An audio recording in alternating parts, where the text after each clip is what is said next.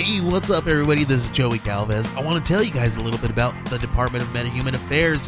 This one is a story about a team led by a retired sidekick, two felons, a failed actor from Broadway, and a reprogrammed cyborg. But their first mission is to stop the criminals who have robbed a bank, and they will have to set the world at ease. You're going to get 180 pages of entertainment action packed awesomeness right here in the first six issues in a collected hardcover volume one. All you got to do is head on over to Kickstarter.com and type in the Department of Metahuman Affairs or DMA and check it out right now. We'll move on now to the presidential race with three candidates running. The first is Tracy Flick. One thing that's important to know about me is that I'm an only child. My mom is really devoted to me. She likes to write letters to successful women like Elizabeth Dole and Connie Chung and ask them what advice do they have for me, Tracy, her daughter. The next candidate for student body president is Paul Metzler. I just don't think somebody would do something like that on purpose.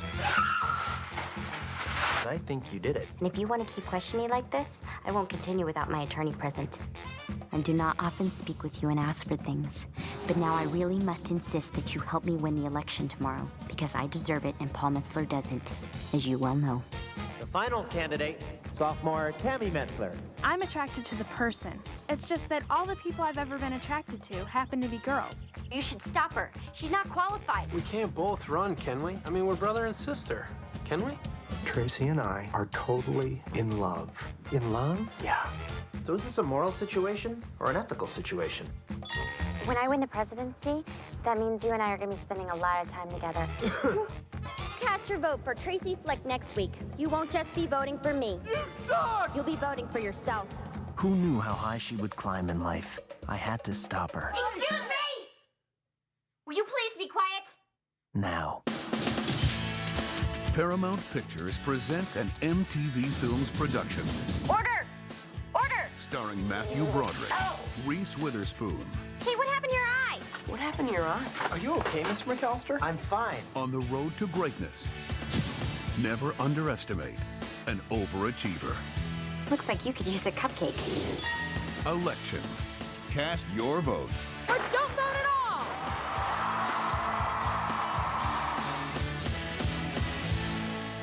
Hey Um, Teeth, I want you in my movie. I'm Diablo Cody. How you doing?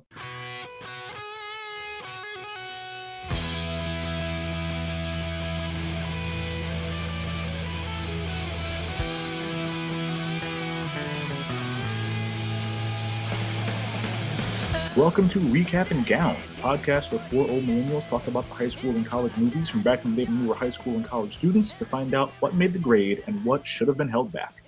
Representing the class of 03, I am your co host Crooks. Joining me this week and every week, he sings like an angel and drinks like a fish. The class of 04's own Big Hearn, David Oscar Hernandez. What up, Dave? I'm tired, man. I Um, got uh, a whole lot of texts, whole lot of calls today. Have been for the last month or two or so, trying to get me to vote. I already voted. Yep. Yep. Kind of want them to leave me alone a little bit. I understand, but man, done. Oh, tell I'm done. At least you live in a, a safe state. I live in the Hawkeye state of Iowa where they just won't fucking leave me alone. They are Yeah. like flying skywriting planes over the house and sending smoke signals telling me to vote. Like it is aggressive. Yeah. Well, uh, they they must think something's up because I keep getting these calls. So, other than Yeah, that, I- you know, excited to talk about a good movie. Yeah. This was a good. I mean, this was definitely a movie. This was awesome. uh, some some great performances at a dead minimum. Uh, joining us in the class of 03, she is one half of our very own Texas Two Step, the one and only Big Sis, Megan Mills. What up, Megan? Hey guys. Um, so the election themed pod is a little less fun for me than the spectacular because I don't really have anything to dress up as. Um, but like Dave, I also voted already, and I am still getting quite a few texts from uh, the Biden family, Kamala. um, you know, Joe's campaign manager just texted me. There you go. So Yeah, uh, Texas is in play all of a sudden, which is fucking crazy. Um, I voted like three weeks ago, and I don't think my phone has made it an hour without somebody texting or calling. And it's like, I, I- mean, I, I told you guys already. Like it's done. I you're not going to get me to vote extra. I did it already. Uh, but yeah, it's got to be fun for you guys all of a sudden to be where we usually are at caucus season, where the phone just doesn't fucking stop. So welcome to the team. Uh, the other half of our two steps, she is this podcast chief electoral college and trivia correspondent from the class of 01, Dana Griffin. What up, Dana? Um, not much. Um, I guess we'll keep talking about receiving texts and phone calls or whatever. um, my fiance like 100% believed that like the sooner he voted, the sooner he would stop receiving these things. And I was like, oh, is that like a thing? Nope. Well, apparently for him it worked. So like he's voted. So like he is. they have like everybody stopped bugging him, and I'm like, I still I just I just like ignore the texts. The other ones I respond to are like the ones from Pennsylvania because I was just like, I don't live here anymore. Please remove me from your Right. rolls. Yeah, But double whammy, two swing states. yeah, so like, um, yeah, he's off of all the phone lists, but I guess the rest of us are still on them. I don't know. I don't know what happened. I'm getting I'm getting a bunch, and also where I live in Iowa, if you look at like our congressional map, there's four districts, and they all kind of converge right in Des Moines. Um, so I'm getting ads for all four congressional campaigns at the same time because we're in the media market for a little part of all four of those districts, and it fucking sucks. Like it's it's too much. I don't need to see you know the ads that are I hate Steve King more than the other guy hates Steve King. We all hate Steve King.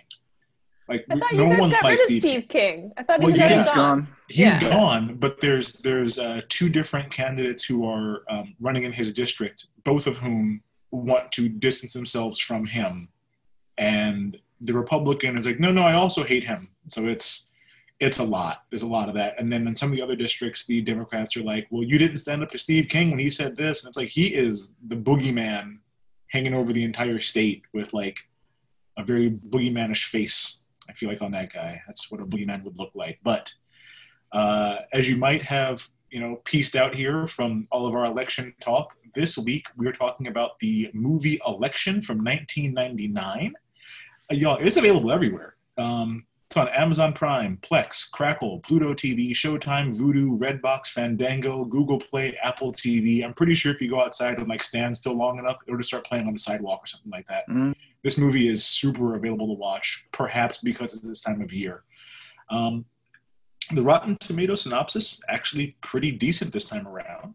Uh, Jim McAllister, a well-liked high school government teacher, can't help but notice that a successful student, Tracy Flick, uses less than ethical tactics to get what she wants. When Tracy runs for school president, Jim feels like she will be a poor influence on the student body and convinces Paul, a dim-witted but popular student athlete, to run against Tracy. When she becomes aware of Jim's secret involvement in the race, a bitter feud is sparked. That's about it. They didn't mention Tammy in there. She's also pretty big part of this movie, but decent synopsis, Rotten Tomatoes. I, I say brevity is, you know, always better for y'all. Um, Dim-witted is a Big- good, good adjective there. dumb as a big- stump. I mean, this guy. Big dumb face, yeah. Big face that is dumb. I'm not convinced he knows how to read and write. He is real dumb. Uh, Big sis, if you could, give us a rundown of who is in this movie. All right, well, here goes. Uh, Matthew Broderick plays Jim McAllister. Uh, Reese Witherspoon plays our heroine Tracy Flick. I believe And that's they're. Spoon, Witherspoon. Reese Uh, Witherspoon. yes. Um, and then our, our, our dim-witted friend, uh, Paul, Paul Metzler, uh, is played by Chris Klein. First movie. It was it really? It was his interesting. first film? Wow. Fucking shows. Yep. Um, Jessica Campbell plays Tammy Metzler, who we were mentioning was not in in that recap. Yeah. Um, Mark Harelik. Uh, That sounds play- about right. Okay. Plays Dave Novotny. Uh, Phil Reeves plays Walt Hendricks. Um, Molly Hagan plays Diane McAllister. Delaney Driscoll, which I have so many opinions on this woman, um, plays Linda Novotny. Teeth. Like, what is happening? Veneers? Teeth with a capital T. Ugh. Um, Colleen Camp plays Judith R. Flick. Uh, did not know there was an initial there. Didn't Um, need that. nope. Frankie Ingrassia Yeah, that's how I was gonna say it. plays Lisa Flanagan. Um, Matt Malloy plays Vice Principal Ron Bell. hmm Uh, Jeannie Jackson plays Jo Metzler. Holmes Osborne plays Dick Metzler. And Lauren Nelson plays the custodian. Okay, that's pretty Um, comprehensive. And you know what? I don't think you flubbed any of those. No. Congrats. Yeah, Thanks. it's less fun this way, but it's pretty impressive. Well, I mean, I couldn't do the Ri- Witherspoon. Yeah, You, I you already that spoiled already. that for You me. tried your best Yeah. on, on that one. It's, it's just it's it looks like spoon. And it- you know, Clearly it's- pronounced spoon. Spoon. Reese Witherspoon. Yes. Now it's getting some kind of a Bavarian flair on it. Um, why don't we quick go around the horn here and give some memories of this movie from before the pod? Dave, uh, this was one that you had initially picked. It was our original Lost episode. So this was originally a Dave pick that we kind of um, retconned for the season. Uh, what were your memories of this movie before the podcast? I remember a VHS copy, so I'm thinking early 2000s. Um, whose movie it was, where it was watched, couldn't tell you. May have been rented. Um, I remember liking it and being like, "Ooh, this this movie's dirty," and I'm 16, 17 years old. Dirty, It's pretty dirty. It's dirty. Um, and I remember I I just think I, I didn't quite get it when when, when I was a when I was a kid because it goes a lot deeper than I thought. You can really think about it in a lot of different ways, and and I really just thought it's like, yep, these kids are just a bunch of these. Well, these adults become like kids. They didn't really grow up all that much. I I, I remember think, thinking like these are the most immature adults I've ever seen in my entire life. The way that they ended up acting, but yeah, I remember enjoying it. Just uh, not a whole ton of details about when I first saw it. Okay. Uh, Dana, did you have any history of this uh, before the podcast, or is this a new one for you?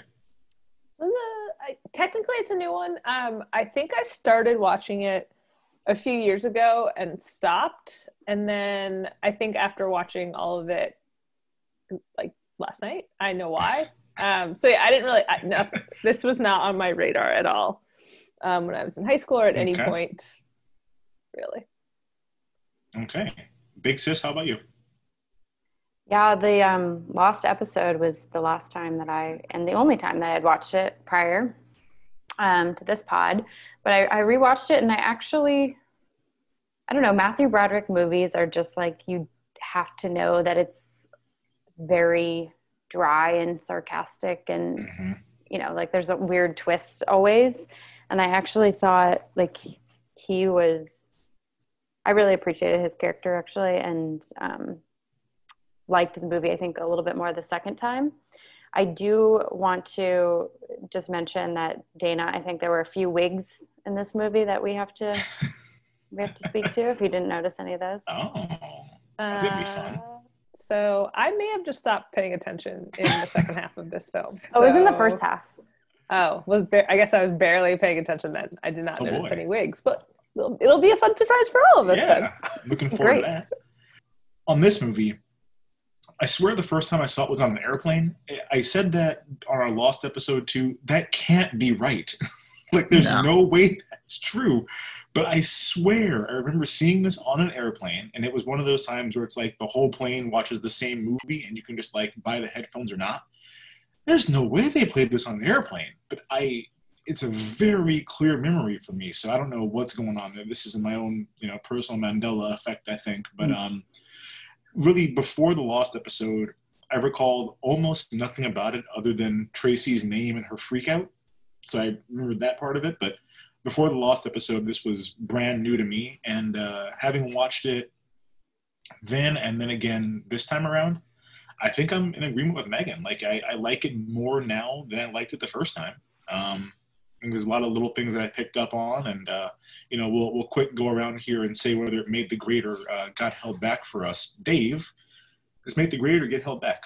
Oh yeah, made the grade. Um, s- There's some cringe moments where like gross, ew, yuck. Um, but overall, it's a good story. It's a very human story. You're like, well, yeah, this guy, uh, this guy's an extremely flawed individual, um, and everyone's got their flaws and everything, and they're just out there.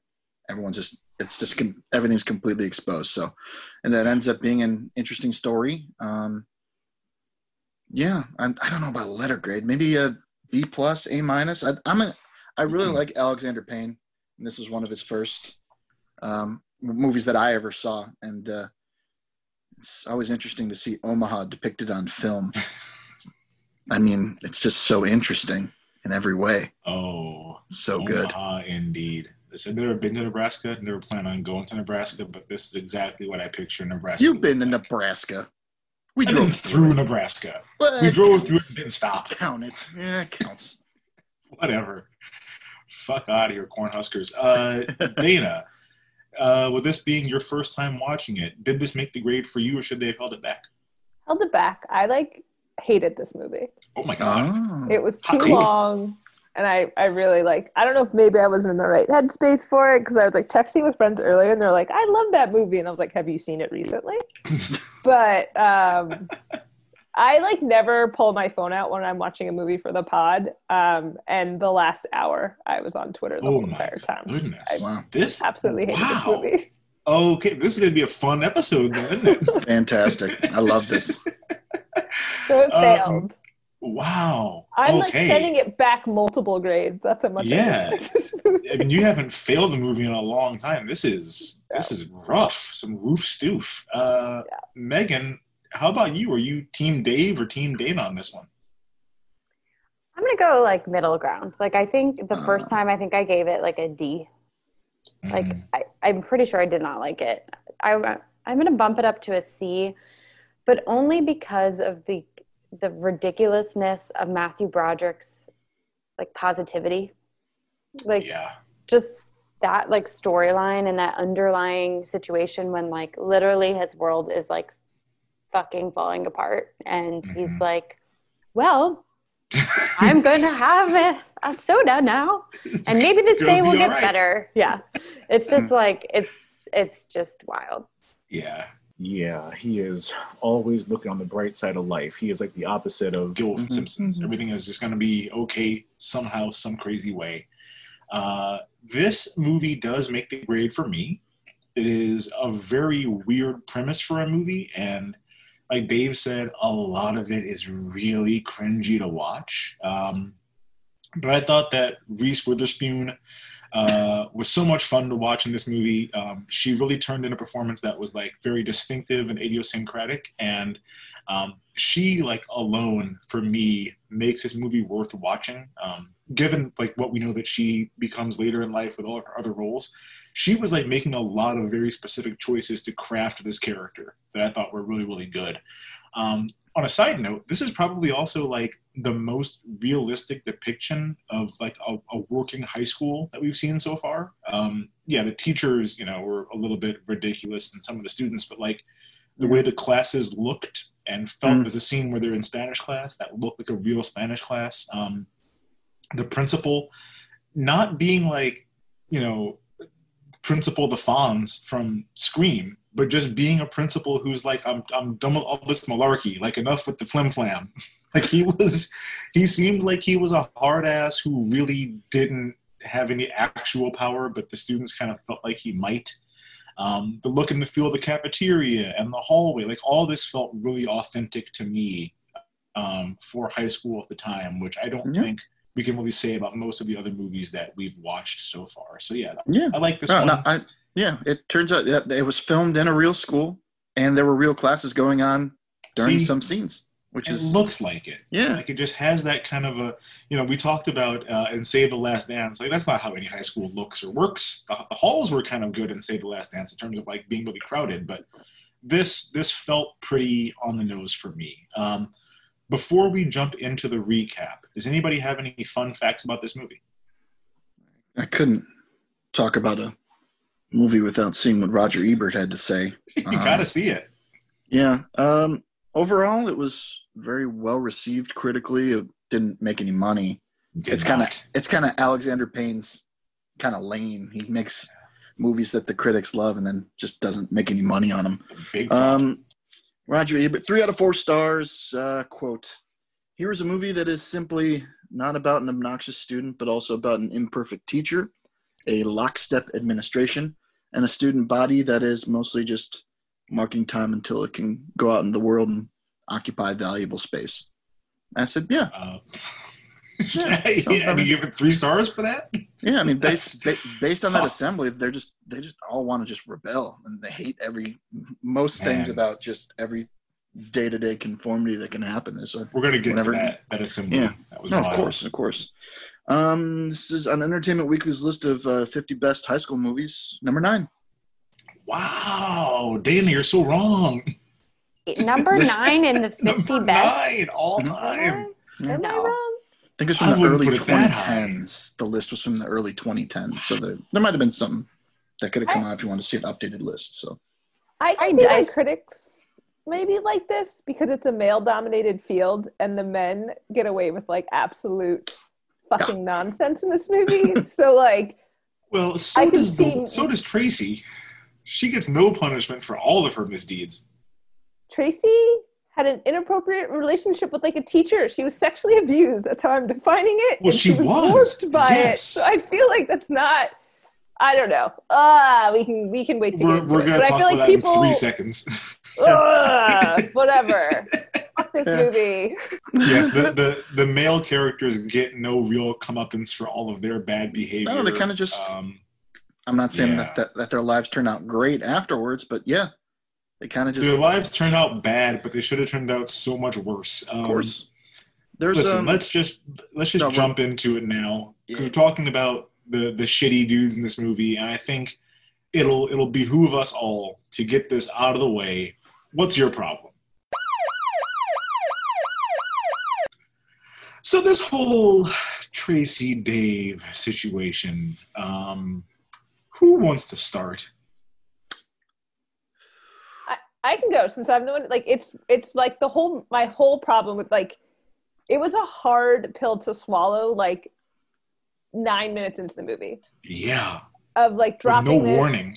no Just warning, and I literally am like sitting there, and this movie has a lot of fucking voiceovers, so that's a whole other thing that I Yeah, we'll talk talk about about that in a later. too. It's a lot. But it's like Matthew Broderick. I refuse to actually learn his character's name. Matthew Broderick's character is like talking about different students and stuff, and he's like talking about how annoying Tracy is, and that's whatever. And then he's like, "There's one more thing you should know."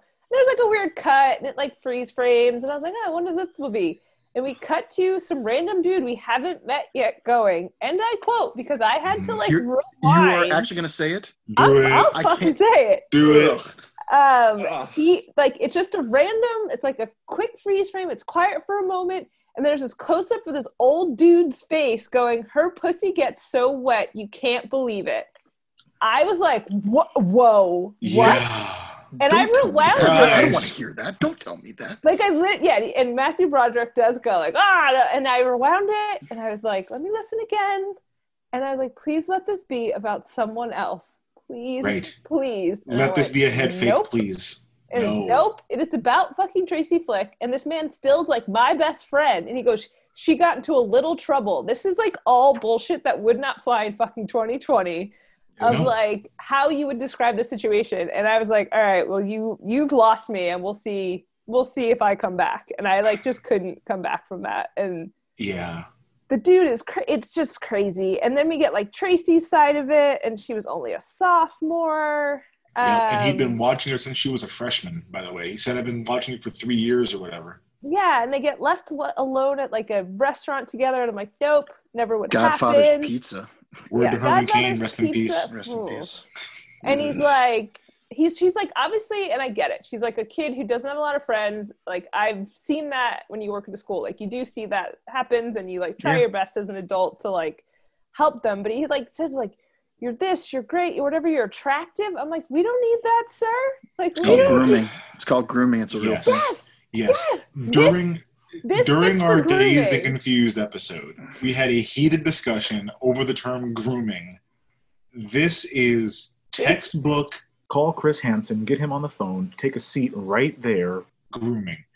Um, yes. you know like you you nailed it he gives a whole list of attributes and just drops attractive like in the middle of it without even like hesitating or skipping a step there's among the most disturbing scenes that we've seen so far And we just did an entire month of movies where people are murdered in them. is him at his house dancing seductively to once, twice, three times a lady while she is drinking a diet mug root beer, and then him like reaching out to her and leading her into his bedroom to be molested. Um, That Tracy scene- has. that- she says that she when- grew up without a dad, and he makes her feel safe and protected, which is what a dad is supposed to. This shit's fucked up. Yeah, no, when they're when she's walking down the hall and you see the crib in the background, Oh my god. and then she gets up and like turns, and then you see his hand is. Oh my reach out, and I'm god. like, Jesus fucking Christ! No. Yeah, no, no, that- no, no, no, and no, no, once, no. twice, three. T- I'm like, ugh. No, Ugh. that's that scene. I like wrote down everything that you just said, Dave, because I was just like, this is obviously a case of like, I need a replacement father figure Yes. situation. And she's self aware enough to go, oh, that's not what this is. Tracy, that's exactly what the fuck this is. This is exactly that. And I think, it, I, would, I guess I wouldn't say equally problematic too, but not far behind is the reaction everybody has. So Mr. McAllister is clearly more disturbed that he did it in his house than that he did it in general. That's He's Matthew like- Broderick, right? Yeah, that's Matthew Okay. Broderick. He's like, oh my god, in your house? And I'm like, dude, he's banging a student and like bragging about it openly to you, his friend. Pretty sure as a teacher, you are like required to report this to DCFS or somebody. Yes. Uh, and then after finding the handmade card this creep ass made about going to Maui, it looks like it's something My that like, a kidnap will leave as ransom. Um, the principal is like, Dave, I have to ask you, did you cross the line with this student? Like, well, yes. like, obviously he crossed the line with this student. He- You're holding the note that says, I need you bad right now or whatever. It says, "quote Your teacher." Dave. Yeah. Oh What? my God. No, you are her teacher. Oh my this Is not God. quote. This is not in quotes. There's no is- quotes. No quotes. Well, and then real. and then you know what what got me the most about this is that he has his ongoing sexual relationship with the student, no jail time or anything. And you guys, I'm not even sure the school told her mom. Like we got no indication they notified her mom about I this. thought did her mom was the one who was there. She's the one who found Oh, the was mom there? Yeah. Okay. Oh, thank God. I must have Yeah. missed that part. Because I'm just like, did they just sweep this under the rug and just move on? Yes, because like he obviously I was like, why isn't he in jail? Why doesn't Matthew Broderick turn him in? And I'm not gonna lie, we there's a my group thread from Philly. We're discussing a situation where in the mid to late '90s, something like this happened at the school we worked at, and the Oh teacher my. was. The parents weren't upset. They said we loved him, and we ushered him out. They said what? and they loved him. They, he was a great. They just loved this teacher, and we like ushered him out of the school, and he now is like the head of another private school. I don't know if I'm giving. Oh my away too. God. Ew. we oh we had we had two of these we had the one that we talked about where i have been advised from our legal counsel uh, tony oaks esquire to not say his name again on the podcast but Oh, for sure. if you I I, Go I told you this over and over again. I'm like, why are you a saying lot names? of people told me Never me say he- names. he- the motherfucker did that shit if you go back and listen to what episode was that even i don't even oh that was uh, mean girls if you go back and listen to record mean girls you you will see I'm Mean Mean it. Girls. Seven, 57 minutes in. No, I'm just kidding. timestamp.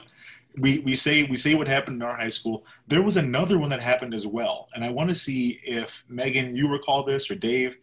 Um, did either of you guys have Mrs. Mueller for science, or for like?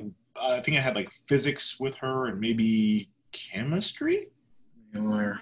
Either you guys? Mueller.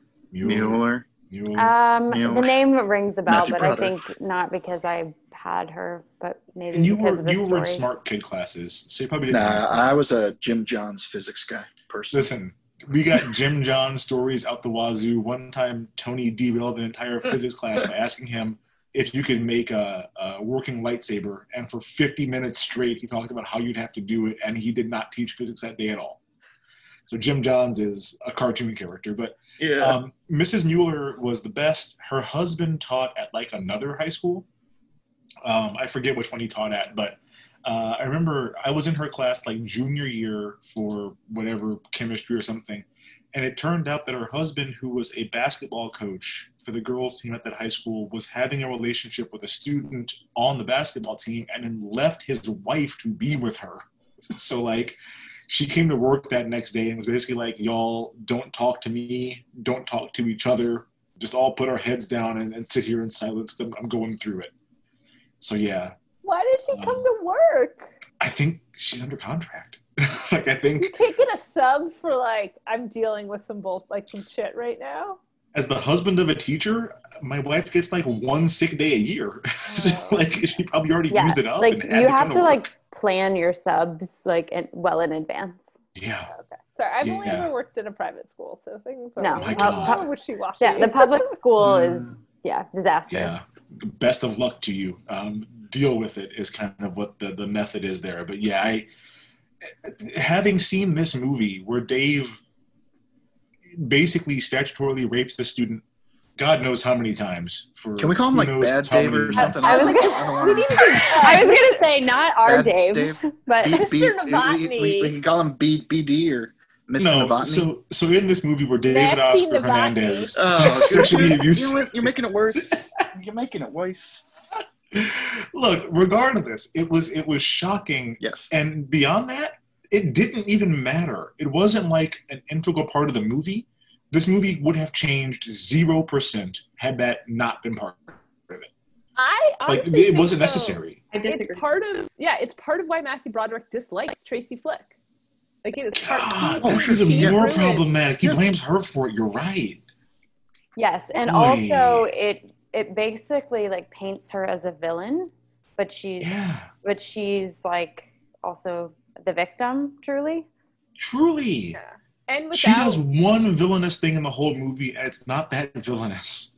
no, like no. So it's like, and it, if if not this inciting incident or whatever you call it, um, the Novotnys don't break up, and Linda, I believe her name is, Yeah, isn't Linda. single. You know, like so, like it, it- Well- it definitely is what causes it, but it's also, even though he says like, oh, I don't hold it against her. Like you only say that if you actually do hold it against the person. So like Yes. he Yeah. also dislikes Yeah. her Yeah. because of it. So that was Well- like a huge problem for me. You could have you could have done the exact same thing with Dave cheating on his wife with like another teacher at the school. Bad Dave. That Mr. You know, Mr. Novotny. Dave Hernandez. Kidding. No, it's- We don't. I We're not going to talk about him a whole lot because he vanishes for like the next ninety percent of this movie after that little thing happens. But like, you really could have. I mean, sure, you know, you had to have a reason for Linda to be single. Um, they could have come up with something else. Uh, No, I think that's I mean that that is why it comes down to that like one vote and he like yeah, swings the entire election. Like I don't think he would have done that if this is textbook victim blaming. Is what this is. Yeah. Yeah, it, shit's not okay. Um, which My he does God. a lot. So I have notes about that later as well. Yeah, yeah. Um, listen, we, I, I, I, I'm happy that we talked about that up front because it underpins the entire movie. I would feel like a dope bringing that up later. I'm like, oh, by the way, she's a victim of child sexual assault. Um, I'm happy that we cleared that up. But While we're on the topic, can we talk about uh, Reese Witherspoon as Tracy Flick here? Like her performance, I fucking love her in this movie. I don't I don't love her in general as an actress. I think she's kind of okay. Um, but in this movie, like I love her in this role. Dana, you hated this movie like you hate the devil. Could you could you give us a breakdown of your impression of Tracy Flick? I at least thought Reese was fine. Like she Yeah. is like doing something in the role. Like she puts on like a weird Midwestern accent. Like she tries some things. Um, this is also we have another future Oscar winner, so that's that's also a thing. True. Um, so no, I thought she was great, and I think there was like just a lot of great people in this movie, and like I just wound up fucking hating the misogyny and how awful the men were. Like, I don't Yeah. have time for awful men in 2020. I'm fucking over it. Get your It's- shit it's together, crazy. Get it It's- together. it's crazy that the least awful man in this movie was Chris Klein's character, who also not great, but like too dumb to realize he was a bad person at least. Um, I I feel like with Tracy Flick, you have to call out um, the very specific like dialogue and speech pattern that she has. Um, it's she very clearly made a choice as an actress. I don't know if this is her choice or the director kind of telling her to speak like this, but it is. It's almost staccato. Like her, no one talks like this for real. Um, it's everything sounds very clipped, and sort of very deliberate. All of her words. After every word, it's like you just kind of Yeah. like click at, at the Yes. end. Of, click Everything every, at is the end of every. very Yep. tight and it's very planned. Mr. And this is how I speak all the time. Like it's Uh, I, no one talks like that really. And they have a scene that perfectly highlights it where Mr. McAllister is in bed. This is I mean, this could go in problematic shit as well, but he imagines that she is speaking to him because of what she said like earlier on in the day where I think he was convinced she was hitting on him too. Which like, dude, like no, she's she's just a, a girl with a lot of ambition. Um, but they like isolate her mouth on the screen, and it, it again, no one really talks like this, and it was such like a that will stick with me for a long time. I feel like watching her, I guess, speak and just Mhm. kind of the way that her mouth is shaped while she talks is kind of weird too. oh Um, yeah. It was like yeah, I think it was like a um, weird. It reminded me of Rocky Horror Picture Show when they have all those Oh. like lips. Like it, like it. Yeah, okay. It was disconnect. That moment in the film was disconnected from like all the other directing and like the visual of the film. It was very interesting. yeah, weird scene.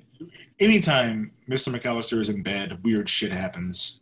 I mean, well, Tracy's head floats over the back of his wife's head while he's. Be- well, well, well I'm like, are we gonna get to that? Because like, I we're gonna hold off on that what- until Okay. we've got a segment on relationships that uh, we'll really tuck into. Okay, I thought that's the speech. Like that scene was the one you were going to talk about, and I was like, It, I, I mean, I think it's it it might as well have been, but yeah. Um, but I also felt like the physical performance that Reese gave as Tracy was tremendous. She, I don't think I appreciate often enough how tiny a person she is. Like Mm. we talked about, um, I'm not even sure what episode that was. The picture of Kristin Chenoweth with a Boban. You put Boban next to Reese Witherspoon, she also appears to be three feet tall. Like she is Yeah. a tiny, tiny girl, but like she's so super intense and like borderline scary in this role Yeah. that I think having it's like Yzma from uh, Emperor's New Groove. Like, how are you this small and also this scary? I had I'd read that uh, it wasn't Matthew Broderick who's the first choice to play Mr. McAllister. It Oh, who was that? Tim Robbins. Tim Robbins. Imagine someone being six five with Tracy Flick, who's like five two. So that's probably the reason why they're like, this. it could have worked though, because like she definitely looks like a little kid, and I think that would have made it like even more substantial. Tim Robbins was Shaq busy. I mean, good God, get a giant person to play apart from her. I think it would have been. Di- that's in, they seemed more. I don't want to say peers because there's a clear age gap there, but like they were on the same level, kind of. And, and when someone's taller, it just just seems different. I, I, I don't know. I, I don't think it would have been the same. Well, it's it's hard to also weird. picture Tim Robbins being this pathetic of a character. Um, yeah, yeah. There was a movie that he was in with Martin Lawrence. I can't remember which one it was, um, but he plays like a like a beaten down like sad sack in that movie too. He can do movie. it, It's a great movie. right? You you know the one. Yes, it's like it's not like Blue it. Streak, but it's like something Was something it was like that Blue that. Streak? It's not Because Blue Martin Lawrence is in Blue it's Streak. It wasn't him though, right? It's it's one of those in in the Whatever. what is it? Was it, was it all about the Benjamins? No. No. No, no, fuck me. All right. Any, anyway, Let's see who gets to Wikipedia first. Keep going. We'll see get what happens. can get Um, it first? but yeah, I, I there's there's a scene where she like storms across the cafeteria to confront Paul, and they play the same like Nothing musical. to lose. Nothing to lose. That's the one. That's the one.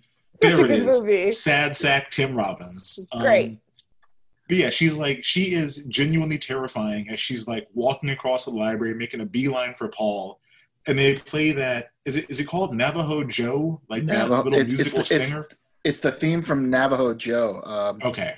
uh, Quentin Tarantino likes to use it. It, it, it comes up randomly in some of his music. So on. I'm happy you just- did it because I can hit Every time she gets pissed or Yeah. she's like kind of like agitated or gets like super nervous or something happens where things like are kind of elevated, that starts to play, and for whatever reason, fits perfectly.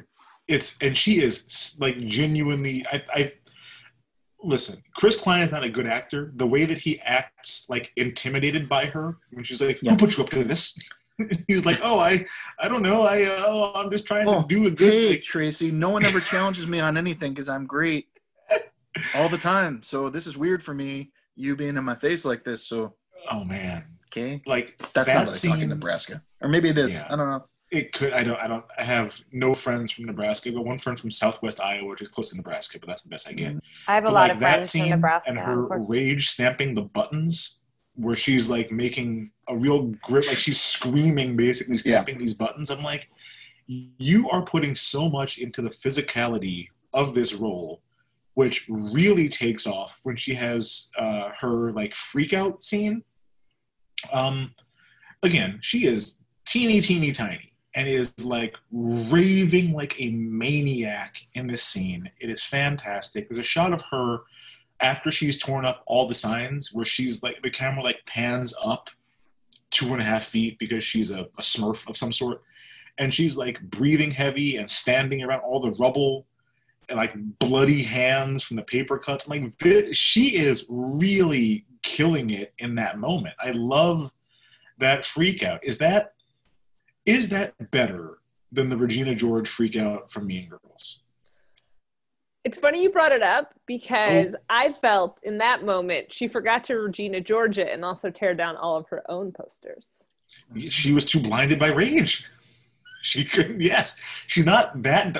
No, I'm not gonna say she's not that diabolical because she fucking is. I just think that it was like the emotion had overtaken her at that point. She could no longer plan. So is she is she diabolical or does she like is she just doing what it takes to get to the top? Um, Which I is think I think she. it's tough, right? Because this movie is told very much from Mr. McAllister's perspective, and he thinks that she's diabolical. We don't really see her do anything diabolical except for that one scene, and when she blames Tammy for it when she's off the hook, Yeah. which like. I feel like any high school kid would have done that. Like somebody else takes the blame for what you did. You want to make sure that you know you're no longer a suspect. Um, I don't know that she is that diabolical. I mean, we don't. Yeah, Mr. McAllister thinks so. He's also kind of a crazy piece of shit. Um, I I think this might be a better freak out than Regina's because it's it's it's like extended Regina's takes like a half hour probably. She drives home screaming. and like goes up into her room screaming still. This one probably takes like a solid five minutes, but she she is out of her gourd and just like tearing down everything in her wake and again so so tiny like every shot of her having to like jump up to reach a sign that's five feet from the ground and it's i love that scene i could watch that 20 times in a row I thought she did tear down her own poster because isn't wasn't that like super long her one own her her own? own one By But accident. that's what started it, though. She tore that one oh. down by accident because mm-hmm. after she yelled at that kid for putting tape on the front of her sign. Right. And so she was going to fix it because it was on the back. If the tape was on the front, that sign wouldn't have come down. hmm So yeah, she lost her shit because she had to get again. She had to get a trash can to stand up on because she's a dwarf of some sort, tearing that sign down. Um, yeah. I also loved uh, right after that, she's driving with like the evidence in her trunk, and she is repeatedly checking the rearview mirror, like she has like a dead body back there, like as though the cops are gonna pull her over and like interrogate her. Everything about her in that scene is just tremendous. Um, I also loved like her performance of both like extreme joy and extreme sadness kind of back to back Yeah. like when she thinks that she's won the election her vertical is all of three inches but she jumps so many times and she's so happy. And it's like she's all bopping around in the hallway and there's like a point where she stops just to like basically scream silently about how happy she is. And i'm like that it's just so cute. Like how could how could mr mcallister hate her so much? She's a sprite. She's a pixie and He then was having a, like he was having a pretty later bad. He was that- having a pretty bad day, man. oh well I'm, we'll I'm- I'm sure teachers. that. I'm sure teachers can just focus and they're like, that that fucking kid today. You know what? I don't like him. I don't like him. I I am the son of a teacher and the husband of a teacher. That definitely happens. Sure. Every time I've heard it happen, they fully fucking deserve it. like this one did not. Yeah, yeah. This one did not deserve it like that. But then you have the scene kind of right after that where she is She's found out that she's lost the election. and the the sudden cut to her Hmm. with an ugly cry face that would make Kim Kardashian feel good about her crying face, like she's like a sobbing mess, and she just you know cannot control her her the depths of her sadness. We're talking about range here, folks. Like Yeah. to go from the high highs to the low lows. Kudos to young Reese. Like she was acting her ass off in this movie. Yeah, so apparently I I was doing a little googling in the background um Mm-hmm. because I wanted to see As if is she tradition. yeah, as is tradition. I wanted to see if she was like channeling a certain person or or character. And apparently she was kind of a, a stand-in for Hillary Clinton. So oh, she was that's the- not fair. she was supposed to basically be the representative of like an incredibly driven female at the time and like how you have to do like some shit that's a little unethical and some shit Hmm. that's like Oh, um whatever you can do to like kind of claw your way to the top but like be this image of perfection um and she was like asked if she would ever play hillary clinton in a movie and she said oh i already have Oh my god! Like I, Oh. this, I think that highlights um, what people think Hillary Clinton is like. like I don't think she's like this. I think that you know the pop culture did her dirty. eh, You know, in the '90s to convince people like, oh no, I think, I think a '90s audience would watch this movie and immediately recognize that as Hillary Clinton, and like, that ain't right, man. She's not that. Um, well But i also, think like, how do you mean that she's not Hillary? Because like I watched it and I was like, serious Hillary Clinton vibes. Well, sure, but I don't. I don't think that Hillary Clinton is like As self-serving and like kind of fuck anybody over I have to to get to the top as they portrayed Tracy to be. I don't get Like that if from if somebody was though. well, well think well think about this. Okay, so uh, 2016 when Hillary announced her her candidacy, other people kind of got out of the way at that point. Bernie did not get out of the way. He ran against her. I cannot imagine Hillary storming across a room and going up to Bernie and going like, who put you up to this? Who told you you could do this? Like, who told you you're allowed? It just, she seemed so entitled and so like, I want a challenger, but I want that challenger to be so No. imminently beatable that it's not a real threat to me. But you like, I don't think Paul to me is a stand-in more after she like freaks out about Paul joining the speech he makes. I'm like, oh, that's DJT vibes, like someone who just thinks it'll be handed Sure. to him. Like I, I don't, I wouldn't correlate Chris Klein with like Bernie, but I don't know. Chris we Klein is could Beto. Chris Klein is Beto O'Rourke. Don't you speak Okay. ill of our All like, right. almost senator?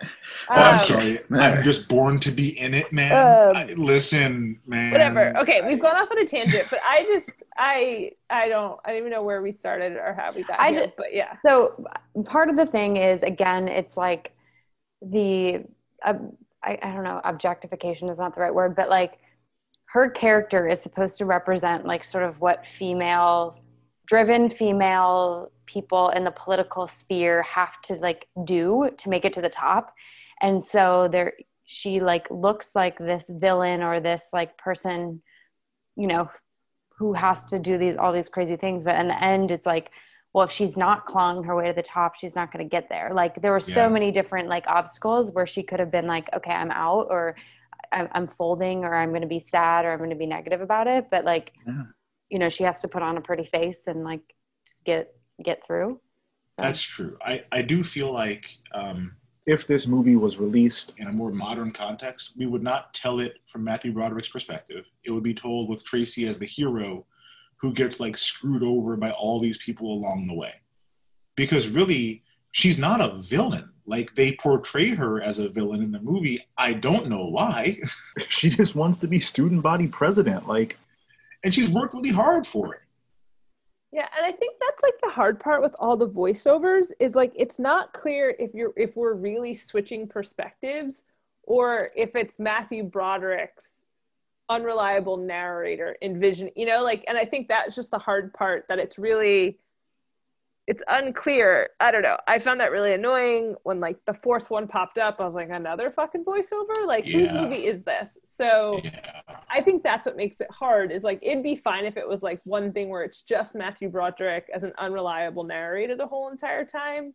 But yeah i just didn't like the competing or conflicting because they like i don't think they flushed tracy out enough if that's what they were really trying to go but like this is her perspective I. Uh, yeah, and for the viewers who haven't seen, I think the first 40 or 45 minutes of this movie is all just dueling voiceovers. Like it's yeah. they are back to back with no scenes between them. It is just voiceover after voiceover and like once we got to Tammy doing one, I'm like, all right, like we've we need a break from the voiceovers. Like show me some actual movie happening. I get why you do it. It had especially Tammy's a bit of like a Wes Anderson feel to it, which like all right, I get it.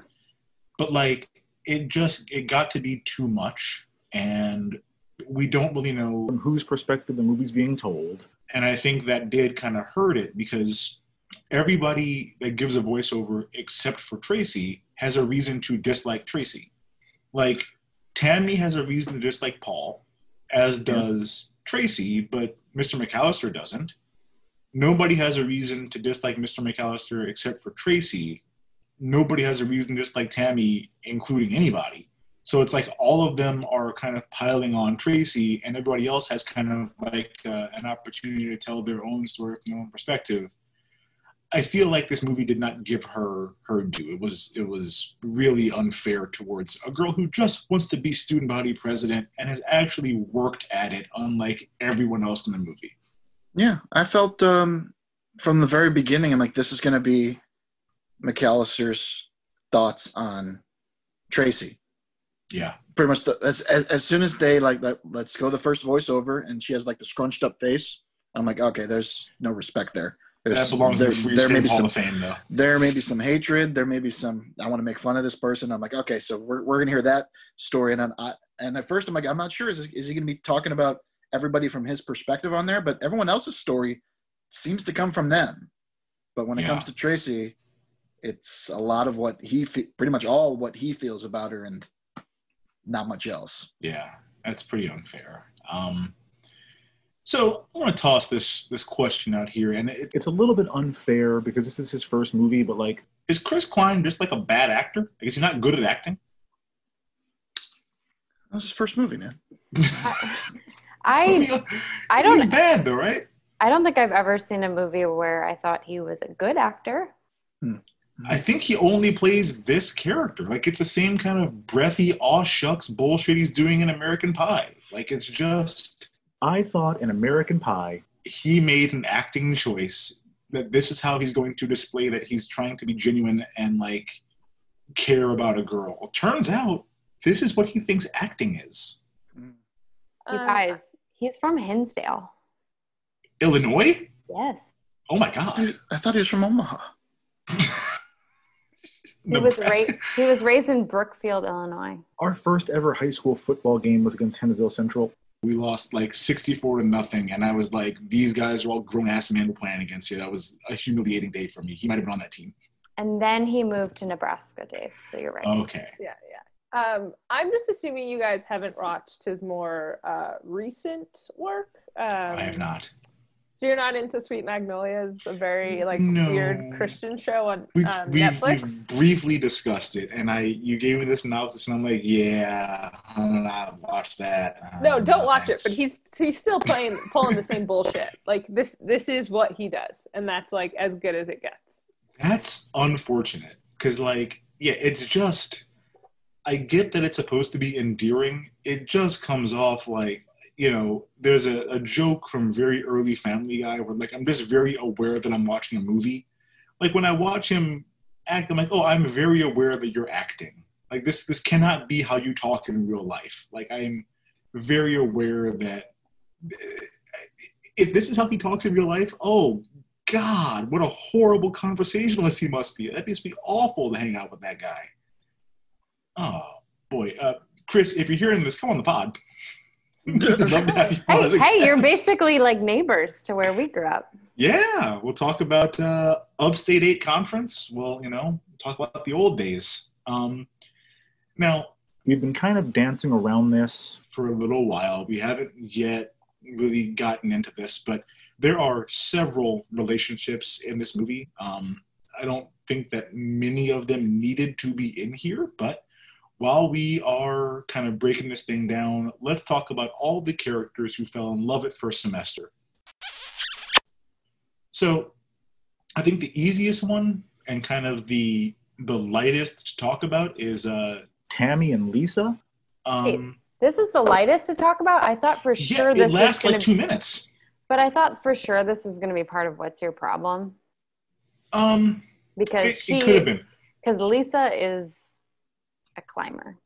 Well, Lisa's a climber, but also if this was a heterosexual relationship, this would 100% be in What's Your Problem because we'd call Tammy a toxic gaslighter. Like, Tammy, um, I don't know what their relationship was before the movie. but it seems very much like Tammy is, oh, what do they call it? Like a love bomb? Is that what they call it? Where it's like you throw all of your love and emotion at somebody and like go so over the top with how you feel about them that it makes them kind of feel like indebted to return some of that to you.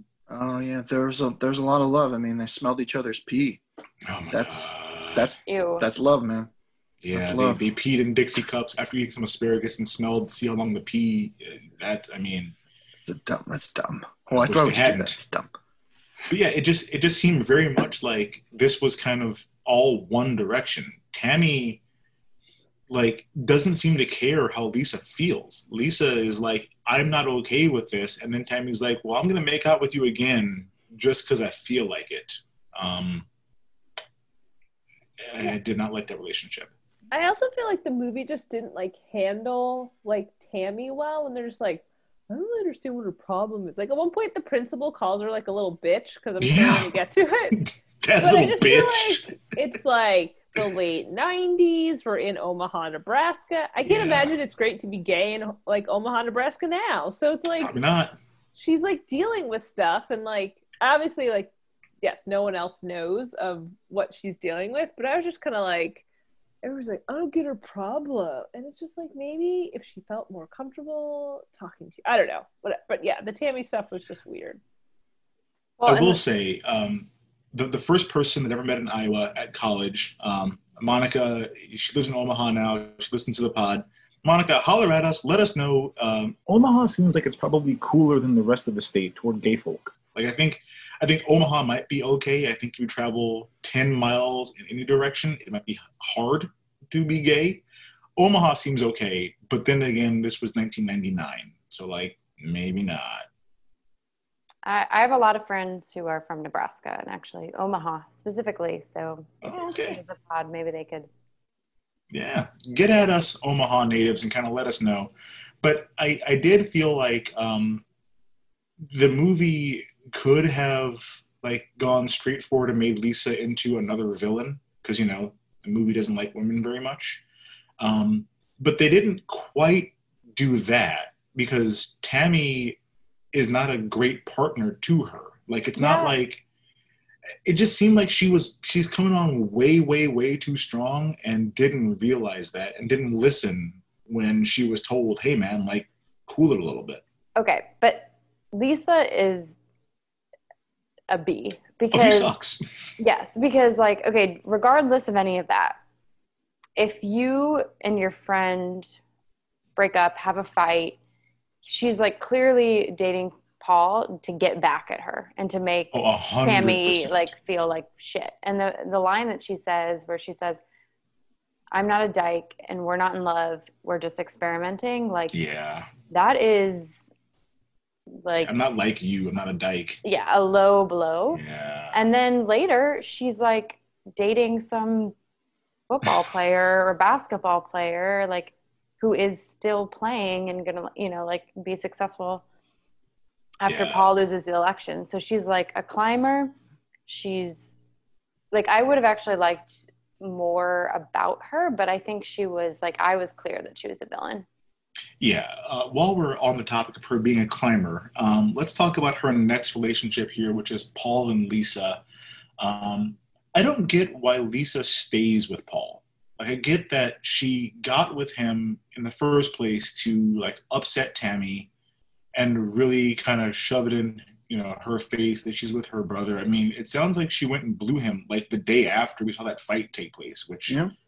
again, evidence Chris Klein can't act. His blowjob face was Jim Carrey cartoonish. That was too much. That was a lot. No one asked for that to happen. Maybe he's maybe she.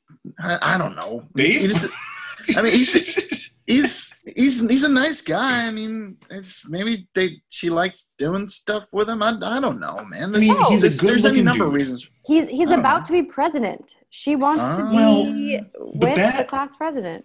But that happened, becomes a I think, campaign before, manager and everything, too. That happened before he announced his candidacy, though, didn't it? Like, didn't wasn't she blowing him before he announced his campaign?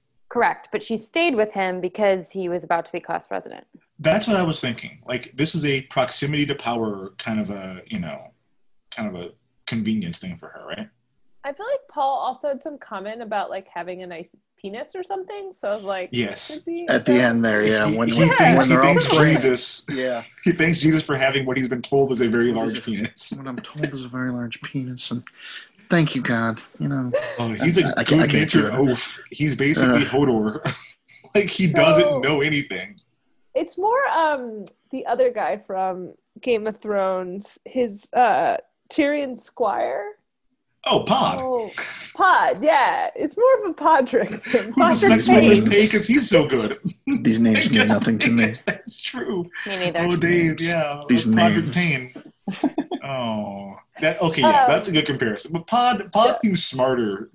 Paul doesn't seem like he knows what anything is. No, Paul's a doofus, but I think it's still I don't know. That's that was the we have we have other relationships we need to get into. Yeah. so. So so we we've got through those two. Uh, those are essentially the lighter of the two because these two are fucking heavy and sad. Um, Jim and Diane.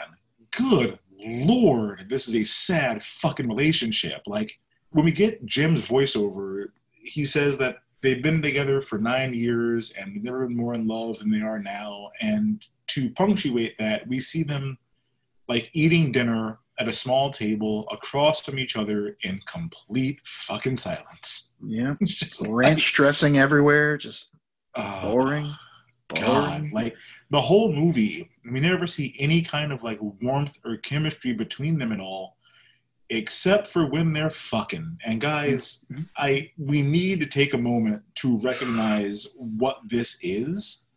Um, I can appreciate Diane's dirty talk game. That's pretty legit, but their sex is like so utilitarian and weird. Well, they Like- are like they are trying to create life. They are procreating. They are not Yes. like fucking. Are They're not do it? making love. Are you gonna yeah. do it? Are you gonna do it? I'm like, and They're like, breeding. Yep, yep. Yes. This is Fill breeding. me up. Fill. Yeah. Oh, it's said over and over again as though that's like what he instructed her to tell him to get it to happen. She says, fill me up three dozen times in the course of this movie, which, I mean, again, I can appreciate the hustle. Uh, can't knock the hustle, but like, that's the only time we see them, I think, touch each other is like when she's yelling, fill me up and he is daydreaming about Tracy Flick doing some other top-notch dirty talk, which So made me uncomfortable for Reese Witherspoon.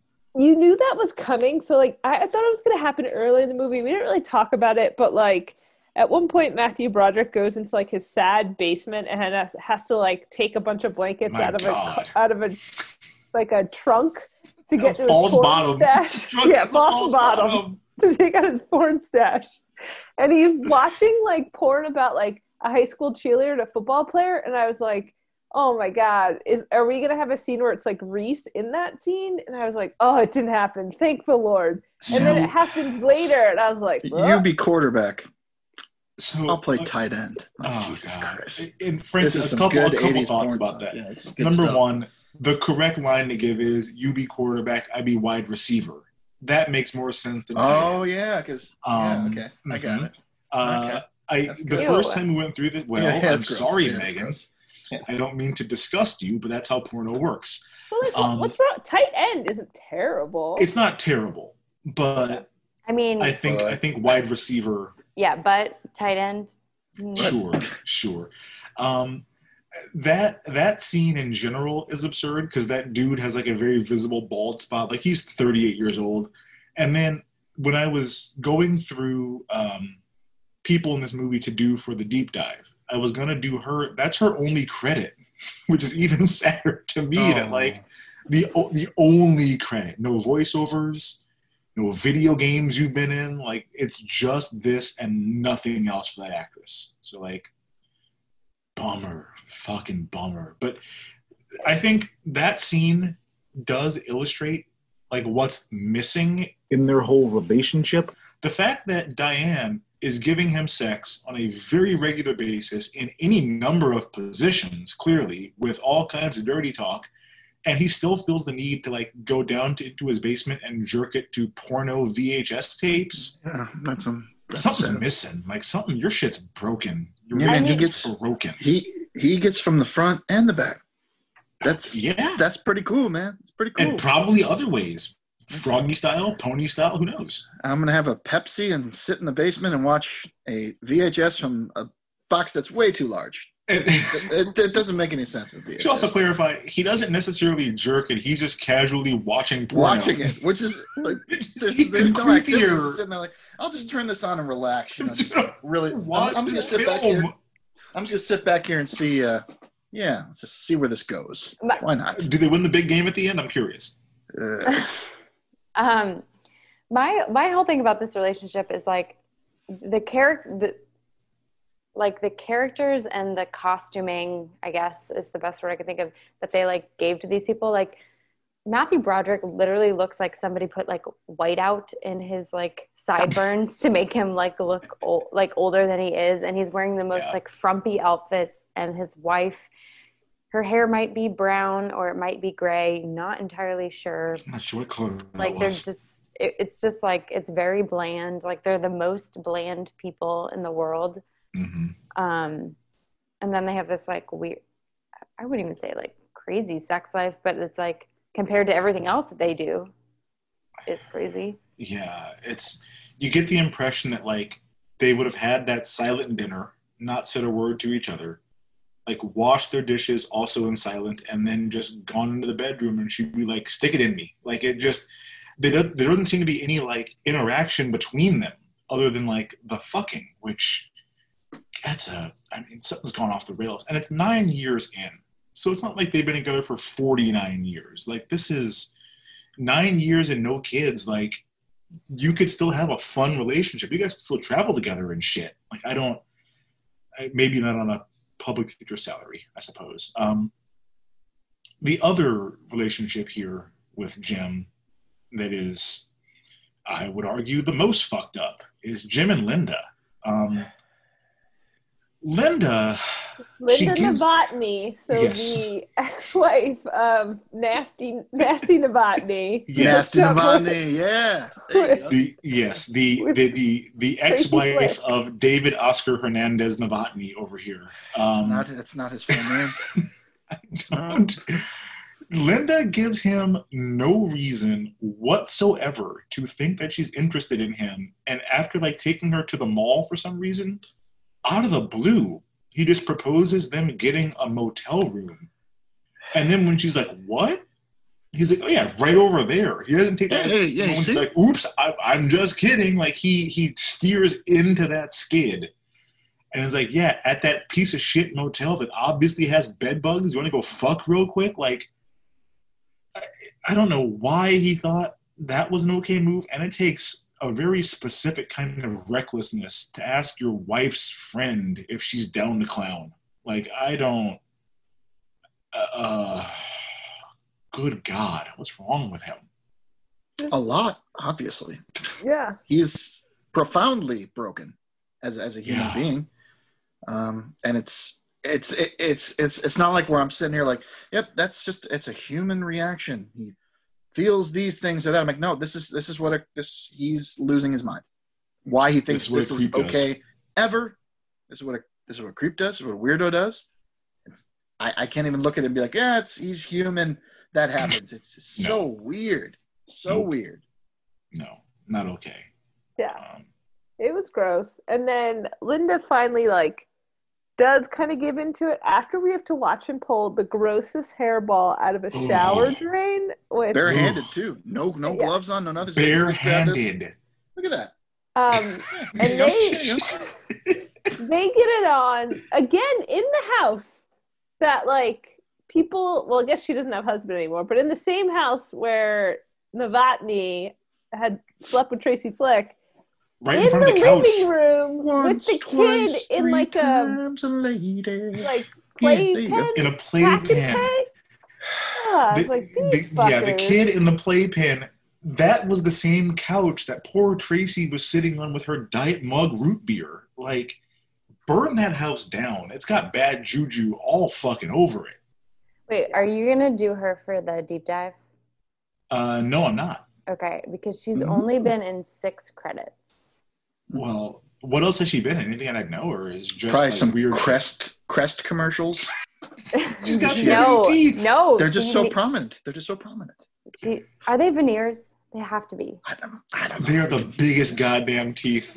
They're Some people huge. have big teeth. Leave it Sure. alone. I'm not hating on her. We, could we ignore them, Dana? Mm-hmm. I They are that's all I saw the entire time. I chose Tusks. to look past them as someone who has large teeth. You have- as big as You do not have No, Dana. like No, in, they're in not as- comparison size, you No, well, we need the Lindas of the world to make my teeth look less small. Yeah, she's got giant teeth. They're like But they're yeah. real big. that was another creepy. Okay, let's. Do we want to talk about her credits before we continue? Yeah, I'm, I'm curious what else she's been in with her relationship? other credits here. Please. I mean nothing that you would know. okay. She was she was citi- she was in Citizen Ruth. Oh, that's Oh, uh. Alexander Payne's like first movie. Or Okay, in, in ones? '96 as Ruth's sister. She was in this movie in '99. She was um, in the movie Tully. She was Mrs. Smalley. She was in Tully. what is Tully? You guys didn't see Tully? That was a Di- the Diablo Cody with Charlize Theron. Oh, No. Uh, no. Uh, oh, I okay. I remember, the, I remember the commercials now. Yeah, That was and No then commercials. Yeah. I like and then it. from 2000 to 2007 seven years um, she's in california dreaming as sandra and then seven wait 10 years later than that in 2017 she's in the haunted maze as detective cole and then now she, in 2017 she was also in 12 days of giving which is a tv movie as the waitress That sounds like Hallmark to me. Uh, Definitely Dave, Hallmark. Also, a different Tully. This was Tully from the year 2000. Oh, okay. Tully from Different like Tully. 2018. I was gonna say. I remember that. I jumped the gun. Yeah, Yeah. we did. I- okay. Okay. No. I don't. I don't want you guys to think we're gonna draw her back down Diablo Cody did not reach out to Teeth to ask her to be in the movie. Hey, Um, Teeth, I want you in my movie. I'm Diablo Cody. How you doing? Diablo What Cody's is that her woman. accent? How you doing? She's from Minnesota. Why would you talk like That's that? not a Minnesota accent. That's a Hey, you you gave her doing? New I'm York. Diablo Cody. How you You doing? ever Okay. been to Minnesota? Okay. Back We're to it. moving on. Back to Jim and Linda. So like they have sex once, and then she's like, "Take me to that hotel." After Yeah. school, they make a. He's like three twenty five. I'm like, oh, what a nerd bomber.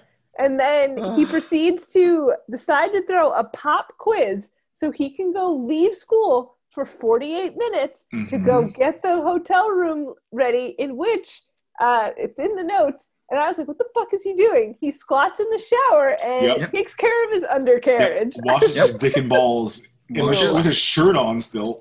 Only to like keep running again squats. to negate ever having washed Right. the balls in the first place. He also put put a rose in a book he got from the school library. I thought uh, that was in the Bible. In the No, because it had, It was it a had a little book? sticker on the back to scan at the library checkout. You see, I thought it was even weird. It's like, oh, why is he putting a rose in the Bible? In case she looks in there and wants to read the Bible, she sees a rose. I'm like, I guess it's less weird if it's a book. Maybe he Is knows it- there's some meaning, but it's still weird. He Is it less angles weird? the Russell Stover chocolates on the table in the motel Yes. like Yeah, why is she going into the drawer to look at a library book. Maybe then- he was going to read poetry to her. We never got. We never you find imagine out. how gross that shit out. would be?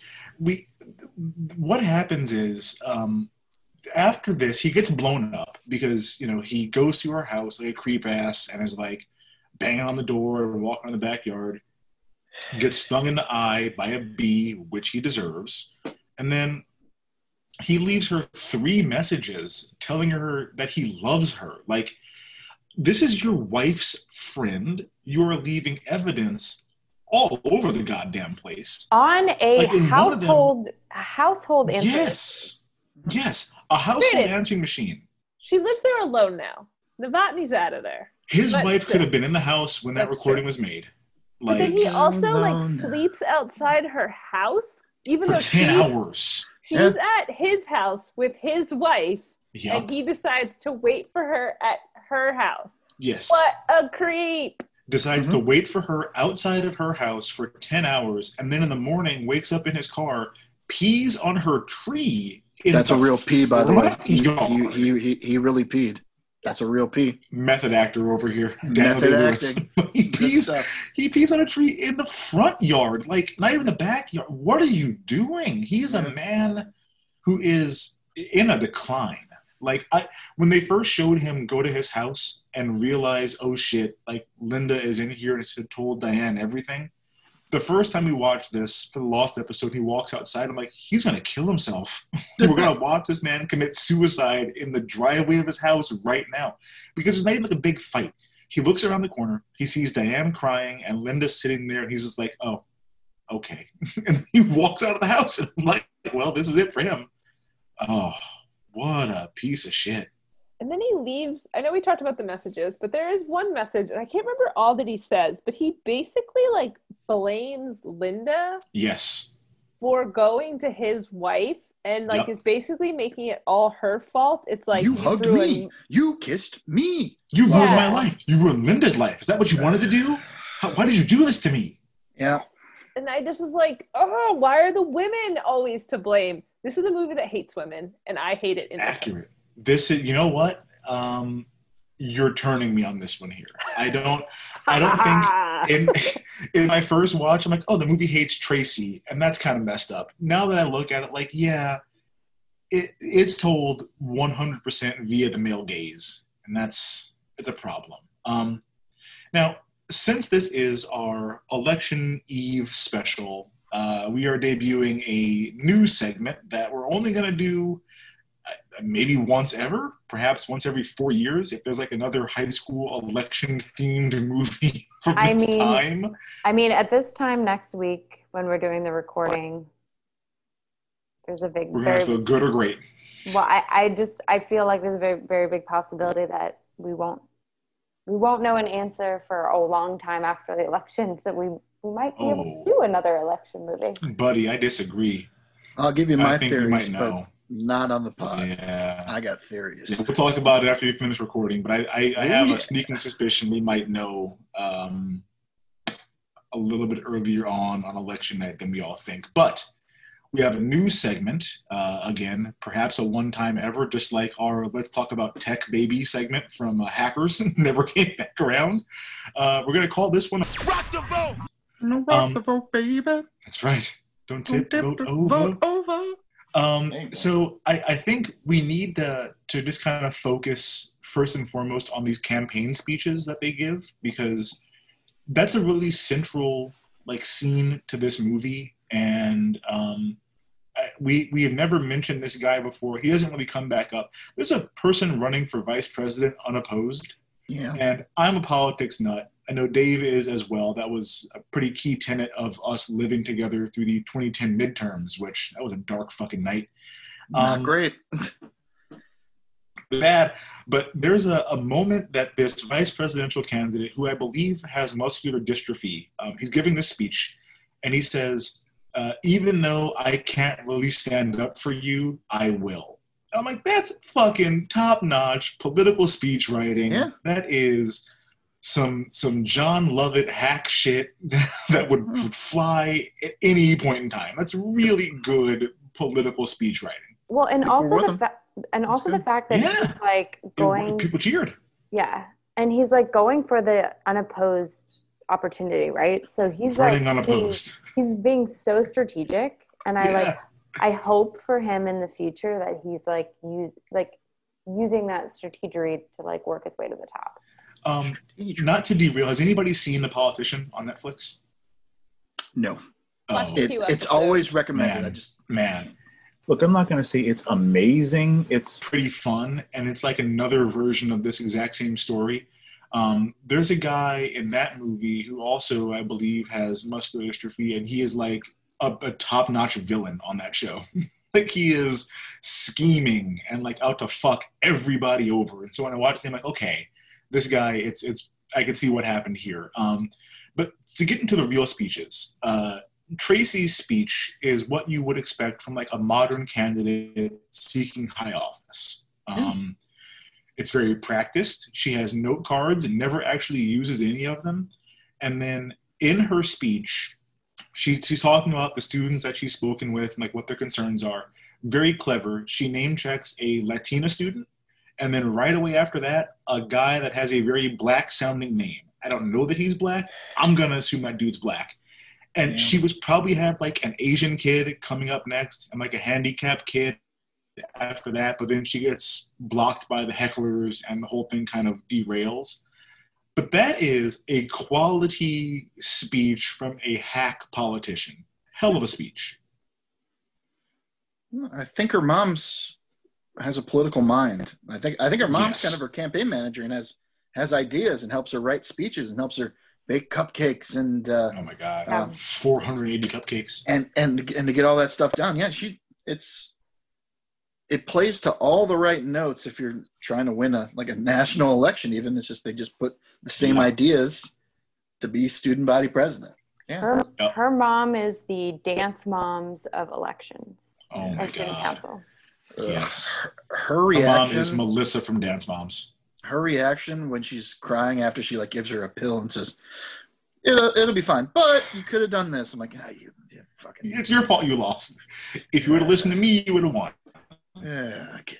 Um, so then there is uh, Paul's speech, which is, man, it's terrible. Like there's no, it's it's awful. Um, he has no emotion or anything. He hmm. is just reading words with no inflection in his voice. Like there's no punctuation in his speech. It's just a stream of words, and then at the end of it, he's almost standing up straight. Like the, the mic was obviously lowered for Tracy. By the end of it, he's standing up straight, and I'm going to do a dramatic reenactment here. He's standing up straight, leaning so far back that the mic really even catches what he's saying anymore. Like, it- come on, Paul. Did you practice this first or anything? It was, but the crowd loves it, which is shocking to me. Um, Shouldn't also, Lisa definitely wrote this, right? Uh, well, he didn't write it. so probably either Lisa wrote it or Mr. McAllister wrote it. I honestly don't remember Yeah. it, so I just remember the visuals of it. But I've No, that's that's the thing that you- you'd have to listen really close. Like, "Uh, here's these things I'm talking about. I will, throw, I'll be your quarterback, and I'll throw that pass to you, you know, so on and so forth. And that's it. And, and then he looks up. People are kind of quiet, Yeah. but they're uh, into it because they love him. Dana, He forgot the speech just kind of sounded like this. He was just kind of reading like this. He just kind of said these words in a row, but it wasn't really a speech. And like, I don't Yeah, need you guys to any reenact it. There's a reason why it wasn't. understanding It's this exact same thing. I'm just telling you right now. this is- this is- I will be your quarterback. I win the game. just like I did at state last year. I just won a state. You see me throw a football. So it's real. bad. It's real good. Now, um, those two are kind of the, the, the poles of a good speech and a bad speech. Tammy's speech is phenomenal. She is up there. Drain the swamp. Tammy, Drain the swamp. Tammy wants to watch the world burn. Um, this is one of the wall. Lock Build the wall, her up. Sorry. There you go. All the above. this is one of the, the greatest like outsider We're fine. Don't vote anti-establishment I don't speeches. give a shit. Right. Whatever. the first thing she says is, "Who cares about this stupid election?" I'm like, that is a great way to be the anti-establishment candidate. Um, she says that if she's elected, the first thing that she will do is like dismantle the student government, which sounds like some Jair Bolsonaro bullshit. like I'm going to get in and destroy everything. Um, the, the, my favorite part of this speech was if you look in the background, Tracy is reacting to everything that Tammy says. and like it's blurry because she's in the background, but her physical acting is just her looking around, going, "Are you guys fucking hearing this? Am I the only one hearing crazy this? She looks so like outraged and dismayed by what she's hearing, and like the reaction the crowd is giving her. Like I loved the subtlety of that performance out of Reese Witherspoon. Fantastic. It was really, really great stuff. Um, now, solid spoon. I did feel like, and I think this is going to tie back into if this movie was like a, in a more modern sense. This movie is very similar to the entire Leslie Knope, Bobby Newport campaign in Parks and Recreation. Like this is so super similar. Tracy is just Leslie Knope, like with a history of child sexual trauma. like she's super ambitious. She has all that work ethic. Um, the only difference is like Tracy, you kind of get the impression from the way the movie wants you to think about her is in it for herself, and Leslie is like the most selfless character in TV history. But like all of the earnestness like how seriously she's taking this, this is Leslie Knope in high school. And then Paul is Bobby Newport. He's got a rich dad. He's dumb as hell. Doesn't really know what he wants to do if he wins. Uh, his whole campaign is based on him being popular. And just like Bobby Newport, he votes for Tracy the way that Bobby votes for Leslie in that election. Yeah. Um, in the show, there is no third party candidate, right? But I mean, like, well, I guess I'm, there's Brandi Maxxxx. Brandi Maxxxx is running on the porn star ticket. But Tammy is basically doing like if Ron Swanson got mad at Leslie and ran against her. Like, doesn't believe the government should do anything or even exist, would basically only run out of spite. Um, but at the same time, I think we all know that Ron would like sacrifice his own campaign in order to rescue Leslie in an emergency. Like if if she was caught up in the same kind of bullshit, he would for sure confess that he did it and like throw himself on that grenade for her. I I couldn't shake like watching this like oh this is exactly the same thing as Parks and Recreation. Like Michael Schur stole that from this and I don't mm. feel bad impugning his character and besmirching an innocent man's name to say that. It's kind of mm. similar. I think also though, Tammy wasn't like falling on her sword. She was doing everything she could to get the fuck out of that high school and get to that oh, all Oh, she wanted to go to Immaculate Heart. Oh, I know. That's great. If anybody's been watching Bly Manor, she was trying to find her key. I have not, but I need to start. Like I, I, I Me loved, yeah, I loved Haunting, Haunting. folks. Haunting Oh, of it's- Bly Manor. Oh, it's spooky scary. No, Yeah. Yeah, I need to, I need to watch that. Um, you know, we have we have really kind of briefly touched on the scandal of the election, and I wanted to take a, a quick second here to kind of explain to um, the listeners what happens here with McAllister. He rigs the election to make sure Tracy loses because he sees that she's happy. Like that's that's what he does. He sees her celebrating that she thinks that she's won. He decides to throw away two votes to throw the election in her favor. They also had a really brief moment where they noted that really Tammy got more votes than either of the other two. Tammy That got part- like 40 more votes than either The the other two. fucking disregards. That's why I'm, I'm Yeah. saying it right now. In our national elections, we need a none of the above now. We need none of the above won choice. this election. None of the well, obviously it, they're called disregards in, in in in the movie, but it's Tammy, and she got Yeah, two those ninety are Tammy compared to what? votes. It was like two fifty 250, something for, two- for the yeah. other two. Yeah, you know what? Fuck Yeah, them. like 251 and 252, No and she got 290. no yeah. president. Um, not not my president. There you go. Also, though, throwing them in the trash, like. The stupid. Bill- put it in your fucking pocket. Yes, Bring him yes. Outside. Like Light 'em Bill was fire. watching this with me and like wasn't paying attention. He was like, "Why wouldn't you just put them in your pocket?" I was like, "I don't fucking know." we This saw him go to a dumpster earlier to like throw all the garbage from his car in the dumpster. Don't put them in the trash in your classroom, man. Put them in your pocket. It was Yeah, and- frustrating. Um, in No, his mind, Yeah.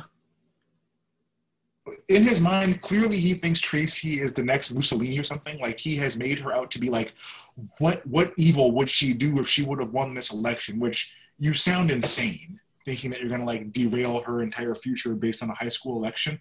But given what we know about like the history of people who were humiliated as young people and then got power later on? If anything, this would make her a lot worse, like Stephen Miller style.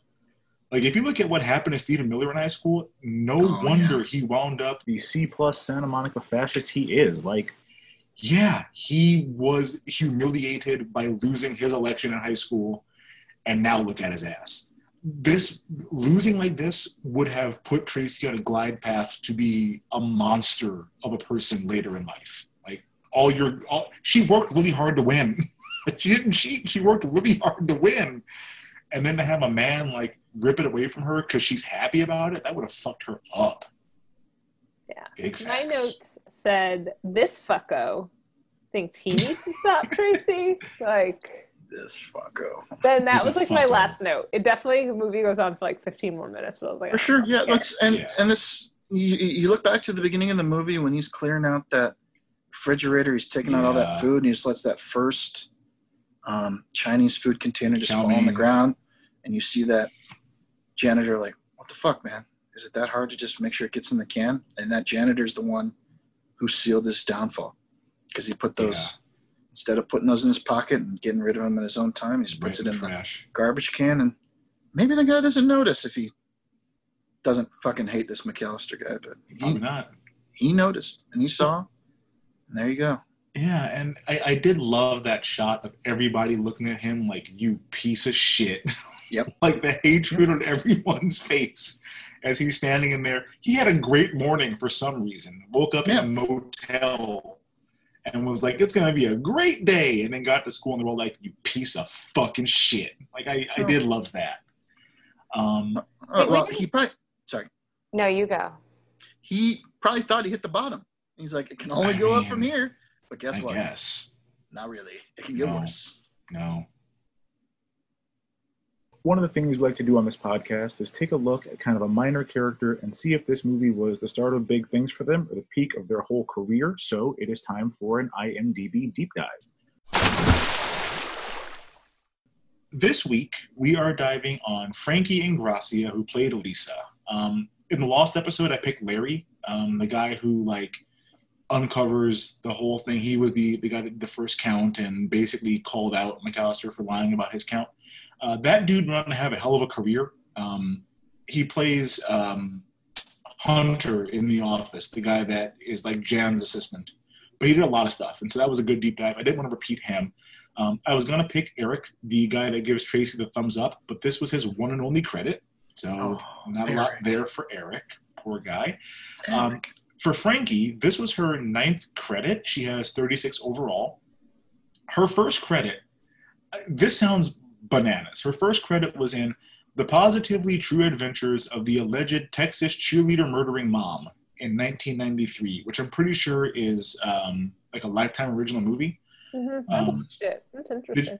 There you go. Well, you know what? It won a Golden Globe for Best Actor in a TV movie or miniseries for Beau Bridges.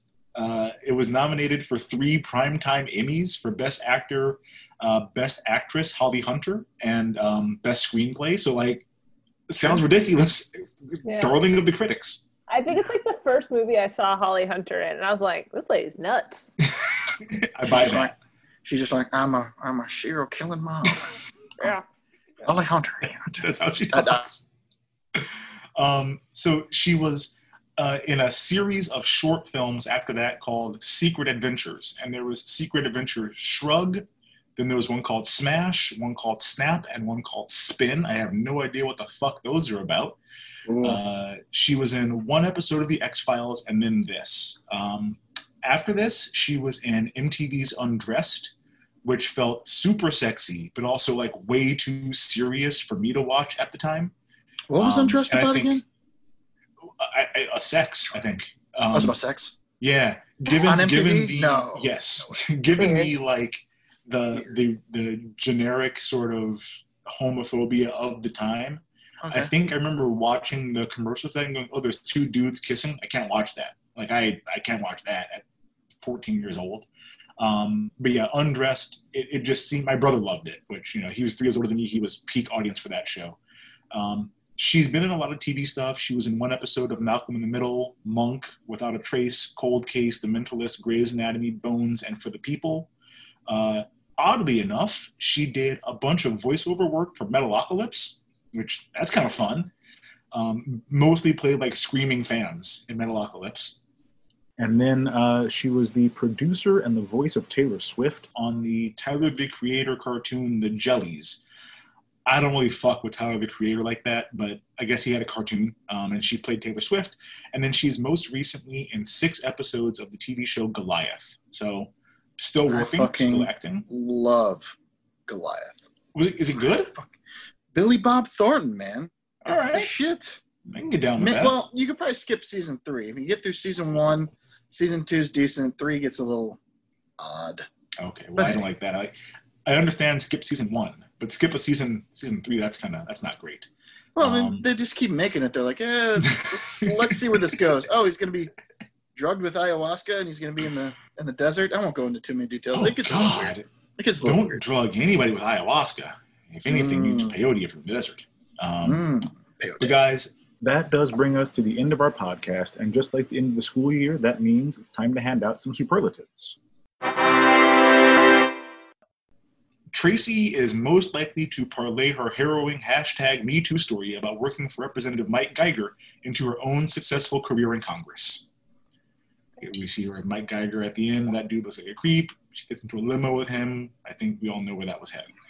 Uh, Paul is most likely to wind up inheriting his dad's cement business and retiring with millions in his early 40s without being able to explain what cement is. Tammy is most likely to send her Tinder date 40 unanswered text messages within 20 minutes of getting home. And Lisa is most likely to be divorced six times before her 40th birthday. Hmm. As Megan said, she is a climber, always going for the next best thing. Um, the next movie is up to Big Sis. Megan, what are we going to watch next? Um, so one of my all-time faves, um, it's called Van Wilder. You might, you might, re- you might recognize. Might Um, heard. yeah, you might have heard of Ryan Reynolds. Uh, I'm a huge fan, so excited to dive in. And Tara Reid is. Have we done a Tara Reid movie in the? Well, Uh, we, we, did, we did American Pie. okay. And we have a, a lost episode on Cruel Intentions where she has a Yes. cameo. Yes. Yeah. Okay. Yeah, yeah. That's going to be a good one. I have not seen that. Uh, oh God, probably I mean, 15 years at least. But, uh, I'm looking I think forward I've to seen getting this. that again. That was a I classic. I think I've seen the sequel more recently. Van Is that Wilder like- 2, The Rise of Taj. I was going to say Yes. the rise of Taj. Uh, I also feel like because of Taj, we're going to have quite a problematic film here on our hands. And also like Teck from the real Teck? world Hawaii. Forgot you. Yes. My favorite real world season. I love Hawaii. That is the Synergy. It's all coming Yeah. together. Guys, that does it for this week's episode. If you like what you heard, tell a friend and then pop on over to iTunes, Spotify, Google Podcasts, your podcasts. Be sure to subscribe, rate, review. Uh, also, if you haven't yet voted, please mask up and make your voice heard tomorrow. Um, if you didn't like what you heard, in the words of those two hecklers from the campaign speech scene, eat me raw. Take it easy, millennials. We will see you next week.